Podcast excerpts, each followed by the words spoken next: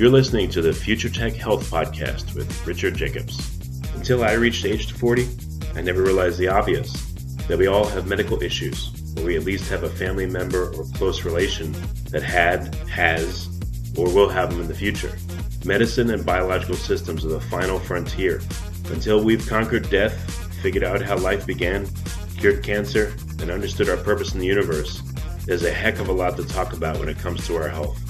Future Tech Health means I'll be covering futuristic topics that are actually already in clinical trials, or even starting to appear on shelves or by prescription, or available for your own use.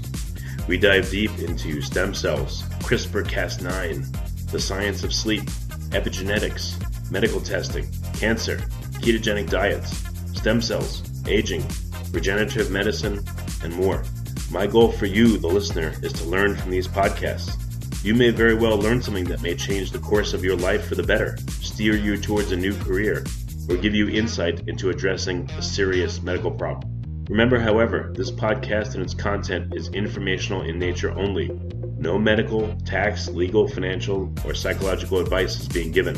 If you enjoy the podcast, please listen, subscribe, like, and share it with friends. Thank you. This is Richard Jacobs with the Future Tech Podcast and the Future Tech Health. I have uh, Alyssa Crittenden. Um, she's an associate professor in the Department of Anthropology, an adjunct associate professor at the School of Medicine, and a nutritional anthropologist who works among the Hadza hunter-gatherers of Tanzania, East Africa, which is pretty cool. Uh, her interests include the evolution of the human diet, the evolution of childhood, development of kids' pro-social behavior, and the divisions of labor between the sexes. Um, today we're going to focus more on the uh, the food part of her learning. You know that hunter gatherers, uh, how did they actually eat? So uh, Alyssa, thanks for coming. How you doing? Oh, thanks for having me. I'm doing okay. Yeah. So I wonder if, if you more than anyone either do or do not cringe when someone mentions the paleo diet because probably because of your your interactions with the the Hadza that you actually do know what people ate, you know, back then or now as hunter gatherers. So can you talk a little bit about uh, your experiences with them and what you learned? I can, I can. I would say the first to answer the first part of your question, whether or not I cringe. I think it depends on whether or not we're talking about the paleo diet, like the huge diet craze and fitness craze and lifestyle craze that we're experiencing in the cultural West right now, or you whether you actually mean the Paleolithic diet, right? Because I have very strong opinions on both. and of course they're not actually the same thing, um, which we can we can unpack later throughout our throughout our chat. Um, but yeah, I've actually learned let's so let's start with that. Oh, you want to start with let's that? start okay. with that, and then we'll go forward. Yeah, yeah. The Hadza are certainly what, what part two? of that. They're certainly part of kind of my thinking on this and what I've learned from them. So, um, well, um, as your your question kind of indicated, um, the paleo diet we've probably all heard of, and I'm asked to talk about that a lot. A lot and um, I get asked about it by my students quite frequently, and whether or not we should be eating a quote unquote paleo diet and what it actually means. And I think those of us who are nutritional anthropologists like myself, who study human nutrition in an evolutionary context, but also um, are really interested in how our past nutrition can potentially impact um, our contemporary diet choices also. I think for those of us, it's a very interesting and important distinction. So the paleo diet is this move essentially, um, which is if you Google it, I mean, I can't even imagine how many hits you would get. Uh, it's also sometimes called the caveman diet, and it's um, it's a craze, uh, but it actually started. This kind of dietary movement started in the 1960s. So there was a book that was originally published by um, and a medical doctor. Um, that it was called the Paleolithic prescription, and it was this idea um, that our forebears, our ancestors, that um, they had uh, a much healthier diet than we consume now, uh, and that was in the 20th century, but it extends into today, into the 21st century.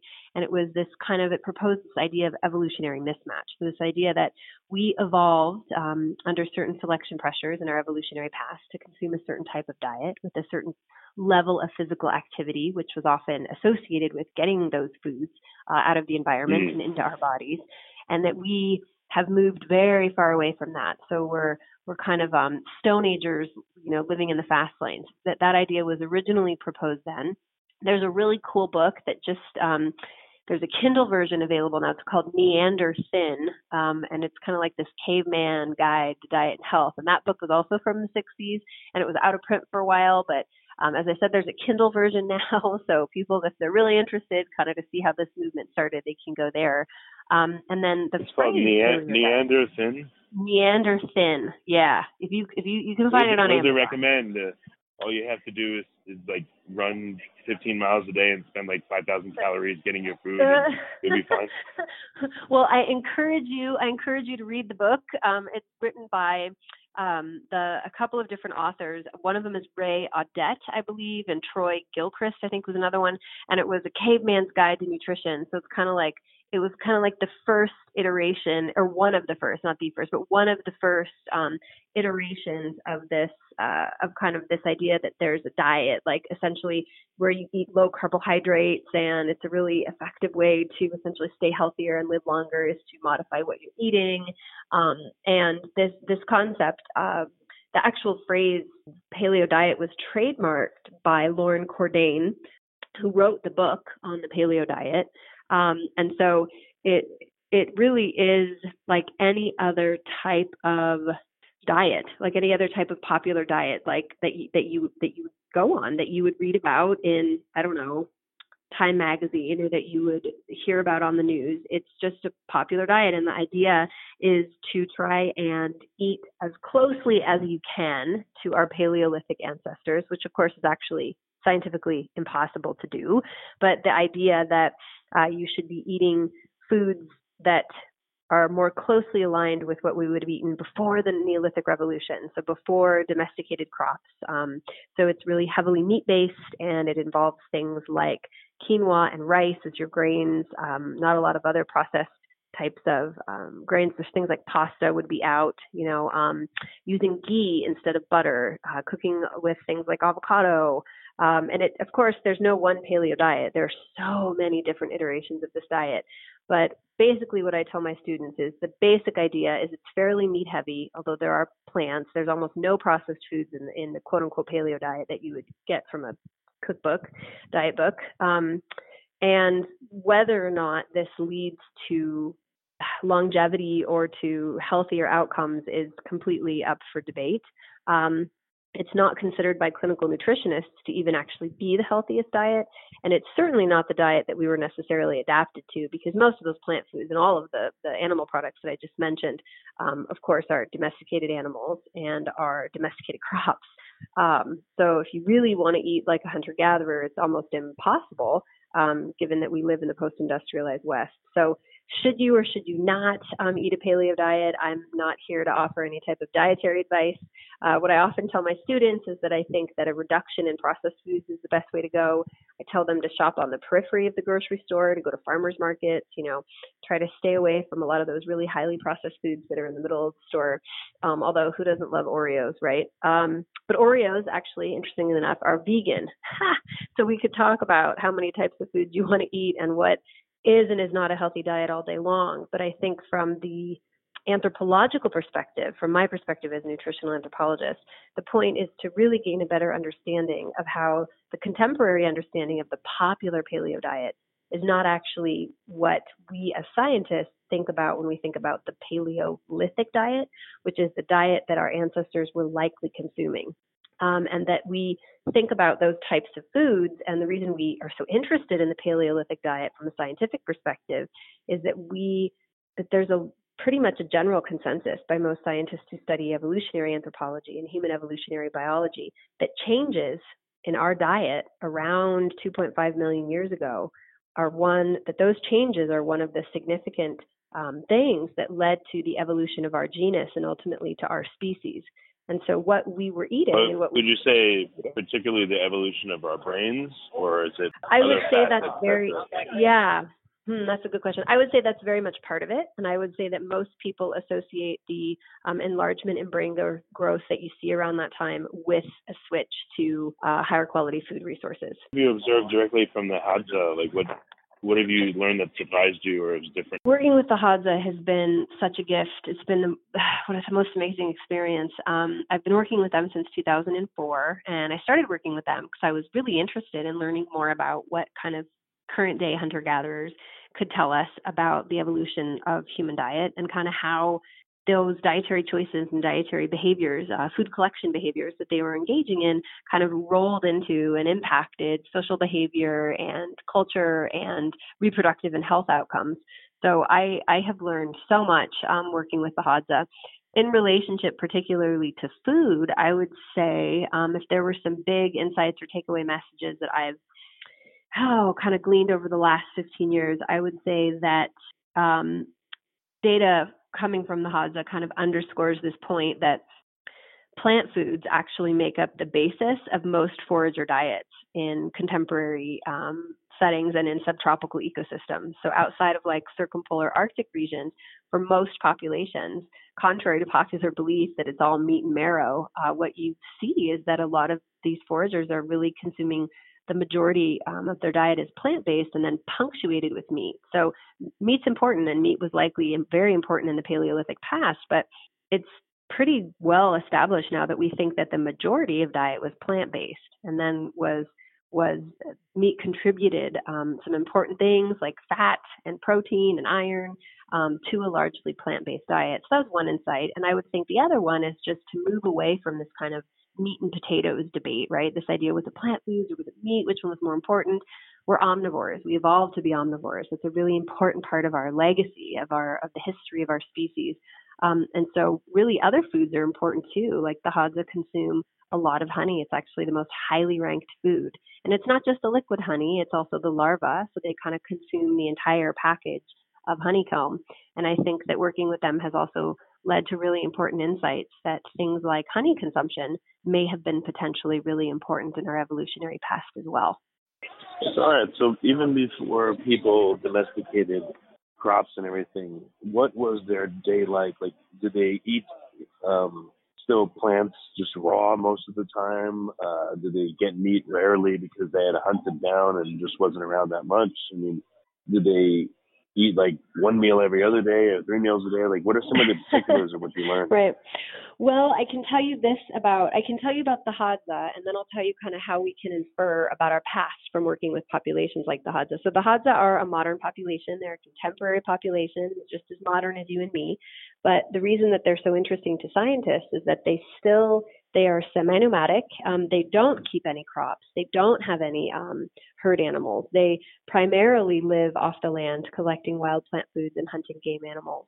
Uh, increasingly, their diet is is being um, altered uh, year by year with the introduction of domesticated cultigens, with the introduction of things like corn or wheat or barley um, from missionary groups, um, from government aid organizations, uh, you name it. You know, climate change is, is real and it's impacting everyone, uh, even foragers living in these small communities. So their diet is changing, but their diet um, is still predominantly, at least the groups that I work with, is still is still largely based on wild foods. And what we can learn about um, studying the Hadza diet, what we can learn about the past suggests that our Paleolithic ancestors, so so our hunter and gather ancestors, um, may have been exploiting similar resources and similar types of ecosystems.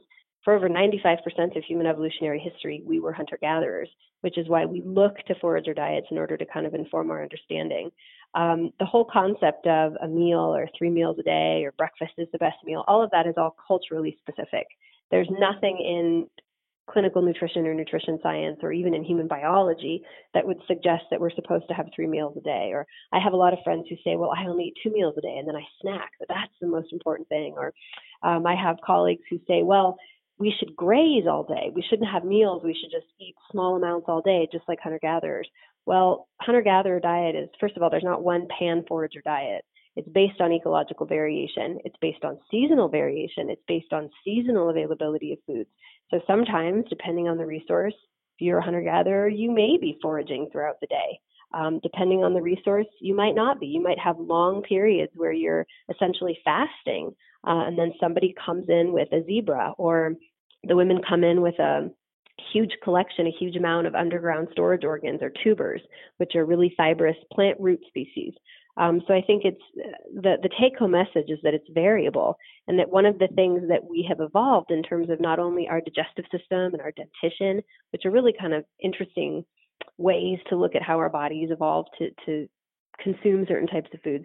But one of the most interesting interesting things behaviorally is also that we're flexible. We're a flexible species, and that flexibility in terms of what we eat, when we eat it, and how we eat it is one of the things that's allowed us to be such a reproductively successful species, outcompete other hominin species who were living at the same time as us, and essentially successfully occupy every corner um, of the earth. And and it's this ecological and dietary flexibility, which really is one of the hallmarks of human evolution. Not that we were so the, uh, that we evolved.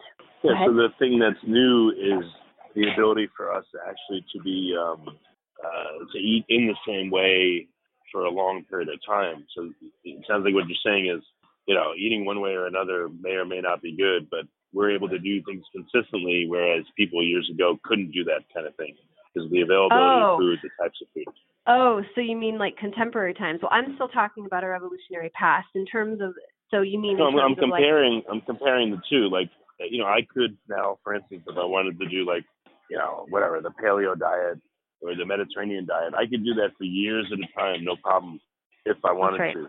But That's back right. in the day, there was very, you know, there was no one diet or way of eating because it was modulated by climate and availability That's of food, right. and et cetera. That's right. So you got it absolutely. So people's really, diets were varied. That's the difference. Yeah, they were varied. They were varied. They were ecologically variable and they were seasonally variable. And what we know is they were predominantly plant based and they did also have animal protein and insect protein um, that would be involved in there. But I think that what everybody that you know probably in your life eats a different diet, right? Everybody kind of adheres to a different type of dietary regime, whether that is right. meal times or the specific foods they eat. And your point is well taken. That actually is our evolutionary legacy. The fact that we can eat so many different foods in so many different subsistence regimes.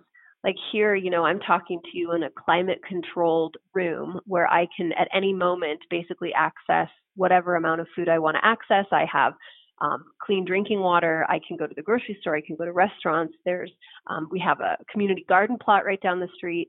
This is incredibly rare, uh, even in our world today, even in the 21st century. This is very, very rare. Most of the world does not have that luxury of being able to just eat whatever they feel like it in whatever moment they feel like it.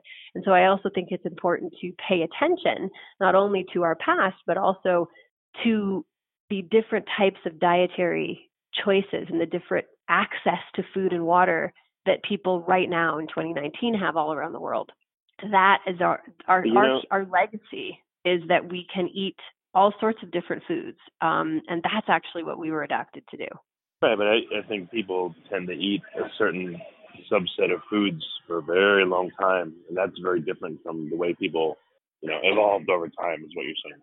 Um, I wouldn't say that I'm saying that at all. I mean, I think that depending on what ecosystem. Well, I'm saying it. I'm saying it. What do you think? Oh, you're saying it. Um, I don't know if I would agree with that. I think depending on what ecosystem you lived in as a forager, you know, 200,000 years ago, you were going to be limited to some extent because of what was available in your environment. Today, in 2019, people are really limited to what they can eat based on their access to foods, based on their zip code, based on what country they live in. Um, some people still eat the same types of foods over and over and over again for most of their lives. I think it really depends on where you live right now in the world um, in terms of how diverse your diet actually is. What do you think about uh, Andrew Zimmern from Bizarre Foods? He's probably eaten more different foods for longer than anyone that's existed for ever. Oh, I don't. I don't actually know about that. I don't. I can't. I can't offer an opinion. I'm not. Uh, I'm not familiar oh, with that. Had, I think had, that. Yeah, for ahead. years he had a TV show. He had a TV show where he'd literally travel all around the world and try mm-hmm. all the local cuisine.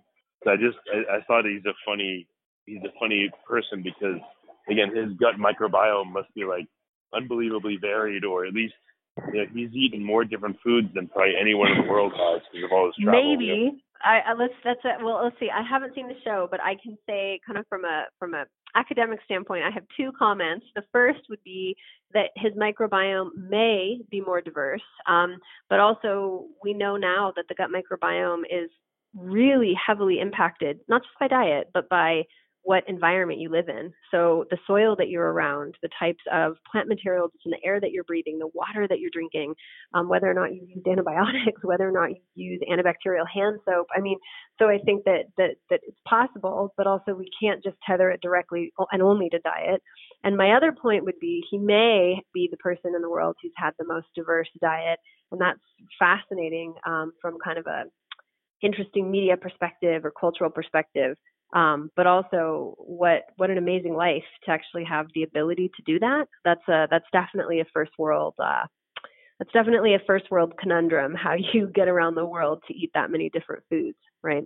Most of us don't have it's that. A delicious conundrum. It's Absolutely, conundrum, yeah. yeah. Absolutely. So what are what are some of the other surprising things that you've learned from your studies that you know weren't obvious to you before, or you know maybe you tell friends about and they're like, what? What are you talking about? Um, well, I think one of the biggest things that um, kind of surprises people is when I start talking about the importance that insects potentially had in our evolutionary past and kind of the long history of the human sweet tooth. So, talking about honey in particular, and then kind of extending that to talking about insects in general. Um, I think that not only is it really interesting to think about insects as human food uh, in the past, but I also think that that's where the future of food is trending. So um, anyone who takes my classes or, or goes to a party with me um, or has, you know, grabs a beer at a bar with me, I'm probably likely, if you get me talking about my work too much, I'm probably very likely to start talking about how important it is to eat bugs. Um, so I think that I think that that's kind of something that has really um, how my thinking has evolved over the past decade, working very closely with the Hadza and also just kind of really paying attention and kind of taking the temperature of what's happening um, in the world uh, as as as we're coming up with all sorts of new ways to make our food system more sustainable globally. I think that that's a cool thing that tethers us from the past, from probably the very beginning of our genus Homo 2.5 million years ago until right now in the 21st century. I think there has been that that really interesting connection with with edible insects that to me is really interesting and surprising. Well, my uh, I guess a lot of jokes here. Like my dogs love to eat flies and moths, but you know as is an aside. but um, I saw like on on on Shark Tank uh, this company that was making cricket flour, you know, for oh, yeah. use in foods, and you couldn't even tell Absolutely. it was a bug. But for, for no, people it's that awesome. you know even want to eat bugs, how do you get ones that aren't like covered in pesticides or like good ones or you know I guess you got to rely on a big company making them and selling them, but do people even in the U.S. even have access to insects, even if they wanted to eat them? Oh, that's such a good question. So, um, Yes, the answer is yes. Uh, the short answer is yes, absolutely. The the long answer is, as you might imagine, a little bit longer. Um, basically, what we know now is a lot of um, a lot of people all around the world who work for big, um, who not only work for corporations that are trying to make kind of change the agricultural industry and kind of think about um, the way that humans can sustainably keep eating animal protein. And also groups like the UN um, are starting to put more research and time um, and energy into looking at ways that we can consume insects. And so the first thing is I'm an anthropologist. So um, part of my job when I teach my university classes is to remind my students that what we do here in the US um, is not necessarily normative or normal, that this is what we do, right? To make sure that they don't have this ethnocentric idea that everything that we do here, that that's kind of the standard. Um, it's what we do, but it's not what the world does. So much of the world eats insects and does so um, readily and routinely and to great um, to great culinary delight. And so I think that's also really important to, to keep in mind is that a lot of the world's already eating insects. Here in the U.S., we have this kind of ick factor when it comes to it, and um, I'm hoping, along with many others, this disappears. But yes, if you would like to try to incorporate insect protein into your diet, you can pretty easily do so. Um, you can buy things like the cricket powder. Um, you can buy that stuff um, on online, um, on Amazon, on all sorts of other types of online grocers. There are many different uh, small scale insect farms around the country, well, around the world, but increasingly here in the US. And um, they're making strides, you know, one one bug at a time. These um, small scale, uh, usually they're in shipping containers, and they are producing um, insects for commercial consumption, crickets, which you know we talked about, or things like mealworms, or even ants, um, grasshoppers, all of these things. they're not only not only can you buy some of them online, uh, but a lot of high-end restaurants in big cities like New York and San Francisco, my hometown city, are incorporating menu items that include insects. So it's it's becoming um, increasingly common uh, for foodies here in the U.S. to eat insects, and so hopefully this trend will continue. Um, there's a lot of information available if people are interested in kind of learning more about this. One of my very favorite online uh, resources for this, and also it's very, it's really educational, provides a lot of information, but also just the name of it is um, Little Herds. so you can go to this to this website, Little Herds, and you can kind of hear about how most of the experts in the field are talking about um, the way that we can use edible insects to feed the future. So that was there's a lot out there for people who are interested. But why eat them? I mean, I guess it's more sustainable to raise them, and they don't need uh, vast tracts of land to graze on, and you know, like cows. But I mean, what are what are some of the reasons to eat insects, health wise, resources wise? Um, I think the argument is resources wise. So the world's appetite and the world's appetite for meat in particular is growing, and our planet is not. Um, so according to United Nations, the Food and Agriculture Organization, so FAO, about 60% of, of the world's ice free land surface is currently, right now, dedicated to raising crops and providing grazing land for the animals that we eat. So big animals, way bigger than bugs, right? So we this land supports about roughly oh, let's see if I can remember the numbers, 360 million cattle roughly and about 600 million sheep and goats. So, um, I mean, this is really this is a lot of land, right? So, um, up until very recently, we our history as a species involved living in close proximity to the livestock and the crops that fed us. This is changing, and this is changing at a drastic rate. So, at the turn of the last century, around the year 1900, about 40%, let's just take the US as an example, about 40% of the US population was composed of farmers. Okay, 40%. Today, it's less than 1%. These farmers here in the US operate over 2 million farms that cover nine, over 900 million acres of US land. So this generates all sorts of food and fuel for us and for the animals that we're consuming. Um, and you know, farmers are using a lot of modern techniques. So increasingly, they need a lot of less. They need lot, less labor to grow their crops. Um, but even so, we're talking about a lot of land and we're talking about far fewer farmers, right? So a lot of land, uh, no new farms really. Most of the world's rural population is now moving into cities, and uh, due to decreasing rainfall and poor soils, this means that a lot of productivity is declining. So all of these are things that we're contending with and expanding the range of crop species and the types of animal protein that can sustain humanity, like incorporating insects to the diet, is arguably one of the most sustainable um, choices that we can do in terms of kind of changing the way that the the way that our that our world uh, eats. Okay, so what um, where are you going with your research and your anthropology? What's what's next that you want to study, or what's really intriguing you right now? Hmm, what's really intriguing me right now? Well, kind of where I'm going next um, is very different than. So I have. I, I'm going to answer that in two ways. So my work with the Hadza is trending towards better understanding what dietary transition looks like and what the impacts of that might be. So what happens when you start introducing things like maize into a forager diet? At the beginning. So we're at early stages where foragers are kind of, for the first time, we have the ability as scientists and also as the world watching, right, who's, who's interested in, in knowing about this stuff and in participating in any way that may be beneficial to the communities being studied. Um, what are the impacts of incorporating these types of domesticated foods into a wild foraging diet? And what kind of impacts does that have?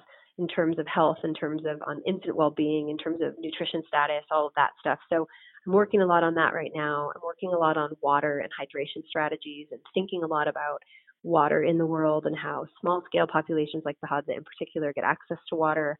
In terms of kind of my larger academic interests and stuff that I read about and think about and talk about um, in terms of public media stuff, I'm really interested in the future of food. Um, some of the stuff we just talked about with insects, but I'm also really interested in um, some stuff that kind of seems fringe, but it actually isn't fringe at all. So stuff like tissue engineering or um, growing test tube meat or what some people call cultured meat. I'm really interested in that technology and how that might kind of change the way that we think about food. And so I read a lot about that stuff. Um, some even suggest that very soon we're going to be able to create edible animal tissue in 3D printers. And I'm just really, I'm just fascinated by lab grown meat in general. Um, and so that's something that, that kind of piques my interest that I follow closely um, in the literature. Is anyone trying to make lab grown insect um, Oh, that's a good question. I don't know. I'm sure they may. They may down the line, right? I mean, this idea is is sounds really futuristic, but it's actually not new. This idea that you can create this test tube meat. Um, one interesting little fact uh, that I always like to throw in there is this is something that Winston Churchill predicted back in the 1930s. He wrote a piece in 1932 called "Predictions for 50 Years Hence." And in there, he talks about how it's ridiculous that that to think that in the future we're going to be spending the time and energy and space and resources to to raise a whole to grow a whole chicken you know as live livestock. And that he argued that that soon um, we'd be able to grow a chicken wing or a chicken leg in a in a dish. So while the the technology is new this this tissue engineering is new the idea is quite old um, if you're wondering, uh, which I know you probably aren't, but I think about this several lot, so maybe you are, um, the first lab grown hamburger was actually cooked and eaten in 2013 in London, so not that long ago. Um, it was created by a team of researchers from the Netherlands, from Maastricht University, and it was a, I think it was about a, it was five pounds roughly, five pound patty, and it cost them over three hundred thousand dollars to produce. So we're not there yet. We're we're far away from the type from the point yeah, of time yeah. where you and I can eat, um, you know, a test tube burger. But I, I think it's coming. I've interviewed a lot of those companies, and you know, there's some of them have created burgers and stuff, but they're kind of like a muscle burger. And if you think of like a regular burger, there's a lot of fat and marbling and different types of tissues and cells, and so there is the. I think it's going to be a long way to go, but we will get there to yeah, really make meat far. that is similar to the meat we get. You know? Yeah, we're far, but I mean, I think it's really interesting and it's it's something to really think about. And I'm also really interested in things like um like vertical farming. I'm not sure if you covered that in the stu- in the stuff that that you guys cover, but that's another thing mm-hmm. that's actually not in the future. Like that's happening, right? It's happening right now, and I think that it's um it's exciting. I think that we have humans have a very very long um, and intimate connection with the food that they eat and i'm interested in that. I'm interested in the way that humans interact with their environment and interact with with their um, with the foods that they that they you know choose to eat um, and how they choose to process them when they eat them and that extends back to our paleolithic ancestors and and to right now you know what happens in my own kitchen and and in restaurants that where i choose to go eat. And so i think um that connection for me is really is really so much a part of the human condition, kind of the the long history we have with our food. And so, uh, no matter what I move to in the future in terms of my research, this will always kind of be central to the questions that I'm asking. I can tell you my own little anthropological experiment. I encourage everyone to do is um, go to in your neighborhood, you know, a real low end supermarket and look at the people that shop there, and then go to like a really high end supermarket and you'll literally see almost like a different species of people. They look so different. You know, I've done that in a day from one to another, and it's amazing the difference. Wow. I mean, all the same species. Just want to throw that out there for listeners. We are all the same species, but I think your take home message is that we also need to pay attention to things like privilege and access to resources and income because that really affects the nutritional choices that you're able to make in our country and around the world. And I think that's a really important point to remember that we are we are so lucky uh, living in the U.S. and even there are so many people in the U.S. who don't have um, the ability to make to have all the nutritional freedom uh, that they would like. They don't have the ability to. There are people living in food deserts. Many, many, many, many people in the U.S. are living in food deserts, and so I think um, it is there's a lot of really interesting kind of sociological commentary and economic commentary and political commentary that we could overlay on the top of this but i think that that's a very important take home message for your listeners is to remember that access to adequate nutrition is a privilege and unfortunately it's not a right and it should be. Yeah i mean you know one last closing thought is that you know i've been to conferences like health conferences where I'm probably literally the only one, maybe one other person out of 400 people that's overweight.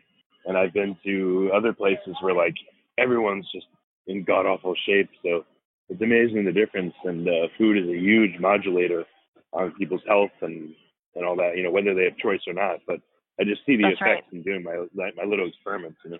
Right, and it's also I think that that's a really great point, and I think it's also important to remember too that um, many people in the world, many low income and high risk populations in the world, are dealing with kind of a double burden. They're dealing with a double burden of being malnourished and having poor access to to good nutrition, and also um, they're obese, and those often go hand in hand.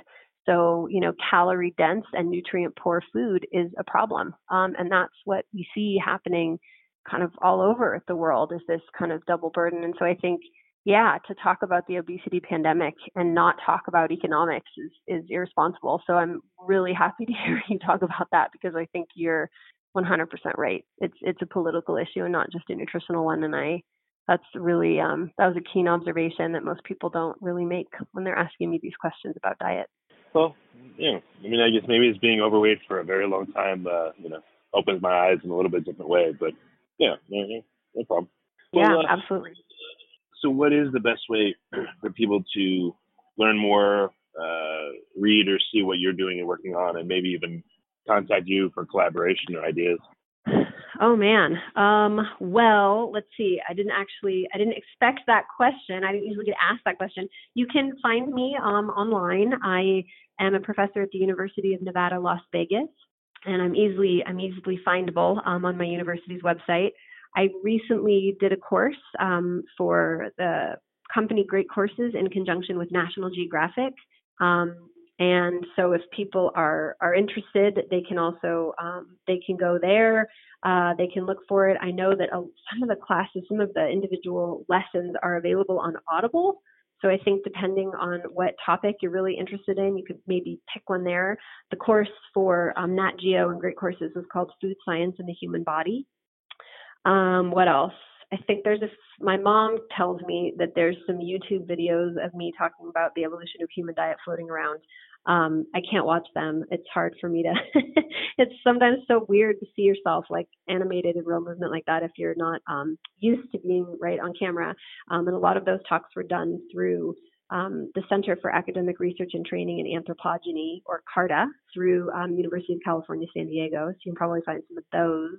And yeah, otherwise you can just um, I'm sure if you Google uh, paleo diet just on the internet, you'll find more resources and references than you ever wanted to know in your life. Um, very few of them are contributed by me, but the information is out there for anyone who uh, for anyone who is is interested. Um, and let's see, what else? What else? What else would I leave people with? That's a lot um, of research. Yeah, here's one that's unrelated to my research, but I want to do a plug for this. Um, I have a colleague um, and a friend who runs the Rocky Mountain Micro Ranch in Denver, Colorado. Um, and it's the it's Colorado's first and only edible insect farm. And their their motto is we're bringing micro livestock back to the range. And um, I would just also, if people are really interested in uh, learning more about that, I would encourage them to also to go there and do some googling because it's uh, pretty interesting stuff. Very cool. Well, listen, thanks for coming on the podcast. I really appreciate it. Yeah, my pleasure. This was really fun.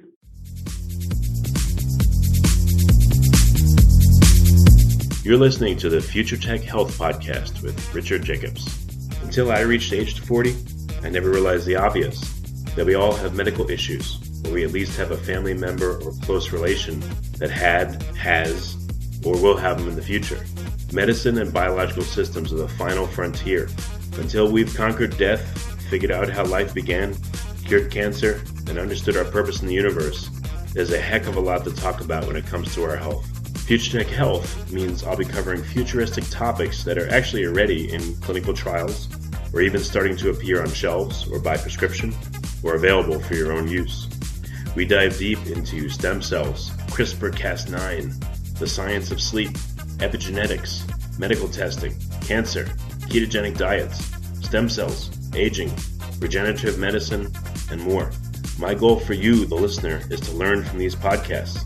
You may very well learn something that may change the course of your life for the better, steer you towards a new career, or give you insight into addressing a serious medical problem. Remember, however, this podcast and its content is informational in nature only. No medical, tax, legal, financial, or psychological advice is being given. If you enjoyed the podcast, please listen, subscribe, like, and share it with friends. Thank you.